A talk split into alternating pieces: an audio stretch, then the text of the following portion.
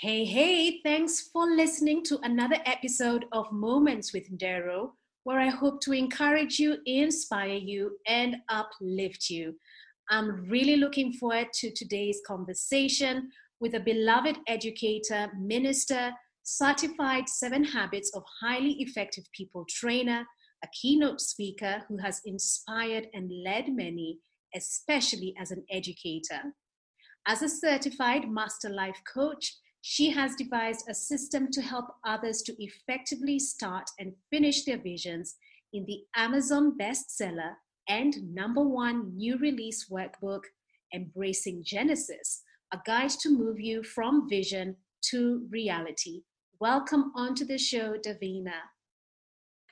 Thank you, thank you, thank you. I am so excited to be here. Um, I'm looking forward to our conversation today. So what would you say is your earliest childhood memory? Oh, that is such a great question. Um, I would say growing up, my earliest childhood memory would be with my grandfather. Um, he's no longer with us, so rest in peace to my grandfather, David Telsey. But I remember farming with him. And he will walk around in the garden and he will use the... Um, like a stick, and he will hit the ground to create a hole. And I will go behind him and I will add the seeds in the hole that he created, and he will come back and he will cover it up. And I don't know why that's my earliest memory, but when you asked me, that's the first thing I thought of. It's just being a little girl outside farming with my grandfather. That is really beautiful, you know, planting seeds. And for me, the one thing that has stood out for me listening to that is, you know, as we are trying to birth our visions and live out purpose, it all starts out with a seed. So mm, yes. Can you tell us why most people struggle with the fact that everything that we desire to achieve starts out with a seed? You know, the reason why so many people struggle with the seed concept is be, let's go um, with the natural birthing process, right? And so when a woman conceives, when she conceives, it's when the egg meets up with the freshly released sperm or sperm that's been there for a couple of days, right? But in that conception period, that's fertilization. And so you have this seed, which will be the sperm, but it has to connect with the egg. And so when we talk about visions, we're talking about your seed being this concept, the idea of your vision, but how your vision becomes fertilized, how we fertilize that seed is with belief. And so many seeds don't produce, so many visions don't produce because we fail to believe. We don't have the belief systems in place. And that's why we're not producing anything from our seeds. That's why we don't see our seeds developing. That's why we don't see them growing, because we're not fertilizing that seed with belief. Well said. Belief, belief. So yes. What would you say someone can do to build their belief system so that that they are building towards their vision? Oh, that is so good. I would, the first thing is you got to get rid of your limiting belief systems. And so one of the things that we really struggle with is doubt. And to overcome doubt, there's a saying, and someone said this to me last year, and he said, your actions must be quicker than your inner critic. Your actions must be quicker than your inner critic. And so we can get to a place that we move faster than our self-doubt. We move faster than being overwhelmed. We move faster than our perfectionism. You know, if we move faster than all of these things that are negative belief systems and things that cause us not to move, then we can see our seeds produced. We can see our visions birthed. We can get to a place that we can realize our dreams and live what we consider our best lives. So for you to realize that you had to move past doubt to build your belief system, what situations have you overcome, or what situations did you see yourself say, you know what, I need to overcome this doubt? Mathani, when I think about that question, the first thing that comes to my mind is divorce. In August twenty fourteen, I went through a divorce, and it was the most devastating time of my life. And during this period, I decided that I wasn't going to love again, girl. I don't have children, so I wasn't going to have children. I was just going to focus on my career. And for six years, I did just that. I focused on my career. And in twenty twenty, last year, in August of twenty twenty, I went to a um, doctor's appointment. So it's our annual female doctor appointment. And during that appointment, my doctor felt on my abdomen and she said, "Davina, I think you have one or two fibroids." And I and I wasn't concerned because in the African-American um, female population, it's a common thing that we battle with, right? And so I go to the ultrasound and my doctor says, "Davina, I want to meet with you to go over the results." Now, Muthani, I'm a realist. So when she said that, I said, "Oh, this is not good." And so I get into this meeting with her, this virtual meeting, and she says, "The size of a normal uterus is six to seven centimeters, but your uterus, Davina, is seventeen centimeters. Matter of fact, you have one of your fibroids that sits on the top of your uterus is six centimeters by itself. And you have fibroids in the uterus, in the uterus wall, and they're also attached." But it was this part that really got me. She said, "If you ever get pregnant, you will miscarry. And if you have surgery, you run the risk of your uterus being taken and you will never have children." That news was devastating. If there was ever a time for doubt to creep into my life, doubt had came to establish roots. But there's one thing about me, I don't like being told what I cannot do. And so when I was told what I could not do in the natural, and when that doubt started to form in the natural, I said, with everything that I have in my mind, everything that I see, I'm going to give birth to it. I'm going to give birth to every last one of my visions. So at that point is when I decided I'm not moving in doubt. I'm not moving in fear. I'm not hesitating. When man says no, God can still say yes. And I'm going to birth everything that I can within my will, and I'm going to get it done. And so that's one of the stories, or I guess a combination of two, um, of where I had to encounter adversity and encounter doubt, but move past it so I can still birth out my visions. Wow, that is so powerful. You know, listening to that story, you realize that life has got so many curveballs, but irregardless of them, what are you going to do with them and how are you going to navigate through them? And for yes. you, kudos to you that you told yourself, if man can say no, I know my God is a God of impossible and I'm just going to keep on moving forward. So a woman comes to you and she says, "I'm really struggling to actualize my vision." How do you help her? One of the things to actualize your vision, the first, I'm going to consider it a five-step process, okay? Your first step will be to begin with your beliefs. What do you believe about yourself? What do you believe about your purpose and where you're going? And once you deal with your belief system, and we can move past all of the negative self-talk, then we can get into the place, the second step, which would be where you are going to initiate your purpose. You have to identify, why were you born on this earth? Why were you put on here? Because there was there's a speaker, his name is um, Doctor Miles Monroe, and he said all of our jobs is to die empty. It's to rob the grave. But you can't rob the grave if you don't know your purpose, because you can't fulfill it. And so you got to initiate your life's purpose. And then the third step is to realize your visions. Look deeply at what you see for your life. The things that you have said that I could not do before. Believe that you can get it done. But once you see the vision for your life, then you need to take the limits off of that vision, right? And how do you take the limits off of the vision? You take the limits off of the vision by executing, which is going to be your fourth step.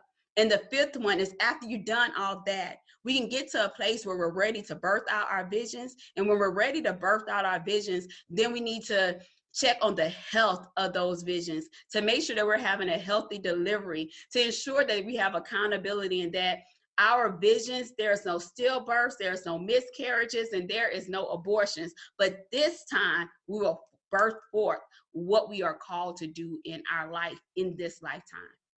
I like the last point where you say we need to check the health of our visions, because yes, we can do number one, two, three, four, we've executed, we're going for it. But along the way, we're not really checking to see if their vision is healthy, if it needs to go through some checkups and, you know, be resuscitated. So how does one check the health of their vision, and what tools can they use to do so? So in checking the health of your vision, the first thing I always say is you always have to have accountability, right? So when I say accountability, the first thing that people sometimes mess up is they think that someone else has to hold you accountable. No, accountable, accountability equates to ownership. You have to own your choices, you have to own your decisions, and you have to own your actions. So when you have accountability, you're first accountable to yourself. And then we're going to get an accountability partner. Why is the accountability partner important? Because sometimes when we don't speak our visions out to people, we can let them die. We can let them be dormant. And you might be at the place that you are crowning. And because you will not push, you're causing your vision to be in a dangerous spot. You might be causing your vision to die. So tell somebody your vision, tell somebody your dreams, so they can check on you to make sure that you're producing what you said you will produce. And that person is going to balance what I call pressure with support. They're going to give you enough uh, pressures that they stay on you to say, get it done. This is what we're going to do. You are birthing, bring it forth. But they're also going to not give you too much pressure that it causes you to break. So that's why you got to balance it with support. So you got to be in a place to say, when stuff doesn't go right, it's okay. What is our next steps? Let's go back and re-strategize. So in that checking your health of your vision, you need accountability. Not only do you need accountability, but you need celebrations. Why is celebration so important? Because sometimes we think that we're not making progress. But a small win is still a win.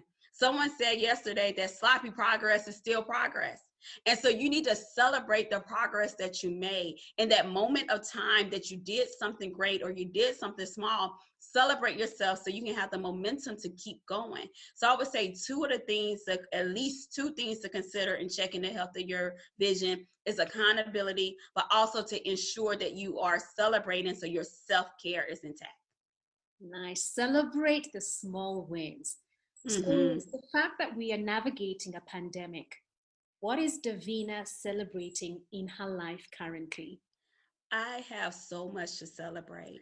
Um, I am so grateful. When you ask that question, tears really can run down my face because I don't, you know, none of us deserve um, all the great things and all the good that happens, but we serve a merciful God who blesses. And so I can give you one right now. I'm sitting here talking to you. You're over in Kenya and I'm over here in South Carolina of the United States. That's a celebration. Yes, it is.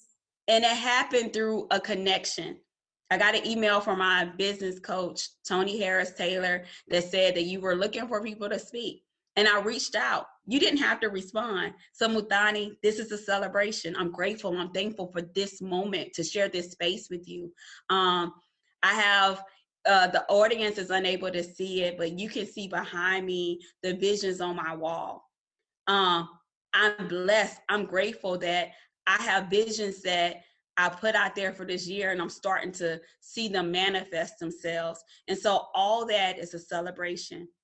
Us talking, us breathing today, it's all a celebration. So there's so many moments that we can celebrate, and sometimes we lose sight of it because we're comparing ourselves to other people. We're looking at what other people are doing. Um, but the fact that we woke up this morning, we got life and we have breath and uh, we can move our fingers and our toes, that's reason to celebrate. So I'm just blessed. Amen. Amen. It's true. Um, this conversation couldn't have happened without a connection. And I want to encourage the listeners that it's important that we connect people. It's, it's not... Um, fair to do life in a, in a bubble or to do life as if you're living alone in an island. Connect people. You do not know where it can lead you. And for me, it has led me to have this conversation with this beautiful woman. So listener, connect each other, connect one another. It will take you to places that you cannot even imagine.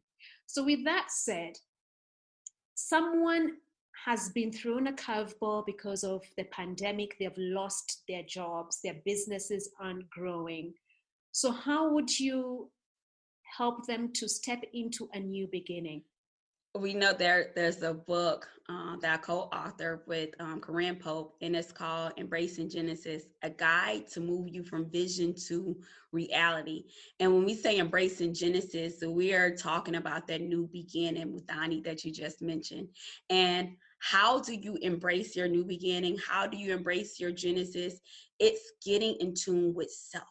You may have lost it all, but sometimes when we lose it all, it doesn't mean that um, there's nothing left over. So it's our job to, even in loss, to discover what is left over, because whatever is left over, you still have the ability to multiply. You still have the ability to enlarge. You still have the ability to expand it. And so find, I would first say, what is left over.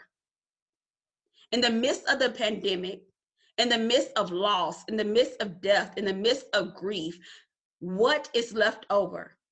And whatever you have left over, you have the ability to embrace a new Genesis. You have the ability to embrace a new beginning. And once you discover what is left over, have a vision for what is left.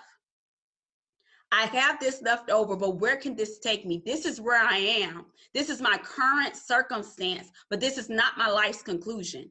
And so where, where are you currently at, but where are you trying to head? And when you discover where you're trying to head, now we got a point A and a point B, and it's our job to plan and to prioritize whatever is left over so that we can make it to point B. And so that's the simple answer that I would give. If you're suffering loss in this pandemic and you're trying to embrace your Genesis, your new beginning, look at what is left over. Make a plan, prioritize, have a vision, and make what's left over multiply. Make it enlarge. Make it expand for yourself. That is so powerful. What is left over? And it reminds me yes. of Moses when God tells him, what's in your hand? You know, sometimes we dismiss what's already in our hands, or what is, as you've said, been left over. And because of comparison, because of, you know, looking back, we disregard what we already have, not realizing that it's the seed, as you mentioned earlier, to the new beginning. I really like that. What is left over? And I think what's left over. Yeah. And I think I'm going to hold on to that question for myself as well. You know, when life unfolds, I'll be like, nope, what is left over? So how would you want to be remembered? We have this saying, we talk about um, with Seven Habits of Highly Effective People. If you were eighty years old, what would your tribute statement be? What would you want it to be? When I close my eyes for the last time upon this earth, I would want to be remembered for the assignment that God called me to do. And that assignment is to help women with barren visions, visions that did not birth, visions that were unfruitful, visions that did not produce. I want to be remembered as that one who had the anointing to cause women with barren visions to birth. That vision midwife, the vision birthing coach. I want to be remembered as someone who had the ability to speak life into dead situations and cause them to live again. That's what I want to be remembered as and remembered by. That's, that will be my legacy. May God bless that legacy. Where do Amen. You see yourself in the next five to ten years? Ooh, now that's a loaded question. In the next five to ten years, um, so currently I am operating on the mountain of education. I am, for uh, those who do not know me, which will be many of you, I am a school administrator of a pre-K through eight school. I'm a vice principal. And if you would have asked me five years ago, I would have told you that I saw myself um, as a principal of a school or in a district office, um, as a chief instructional officer, somewhere in the realm of education.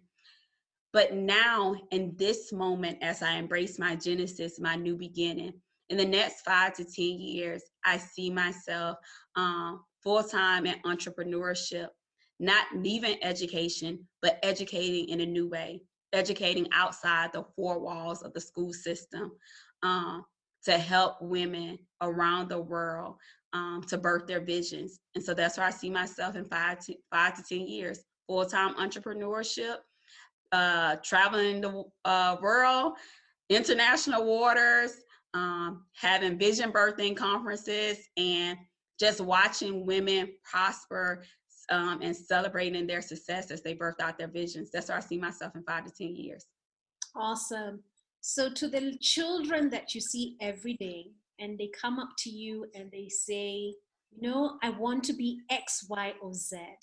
How do you encourage them to continue pursuing that throughout their years from childhood to adulthood? Oh, the same thing I tell them anytime. Baby, you can do anything that you want to do. All it takes is your a vision and execution. That's it. There's no limitations um, that are set on us. The only limitations that any of us have is our minds. That's the only limits that we have. That's the only box that we live in.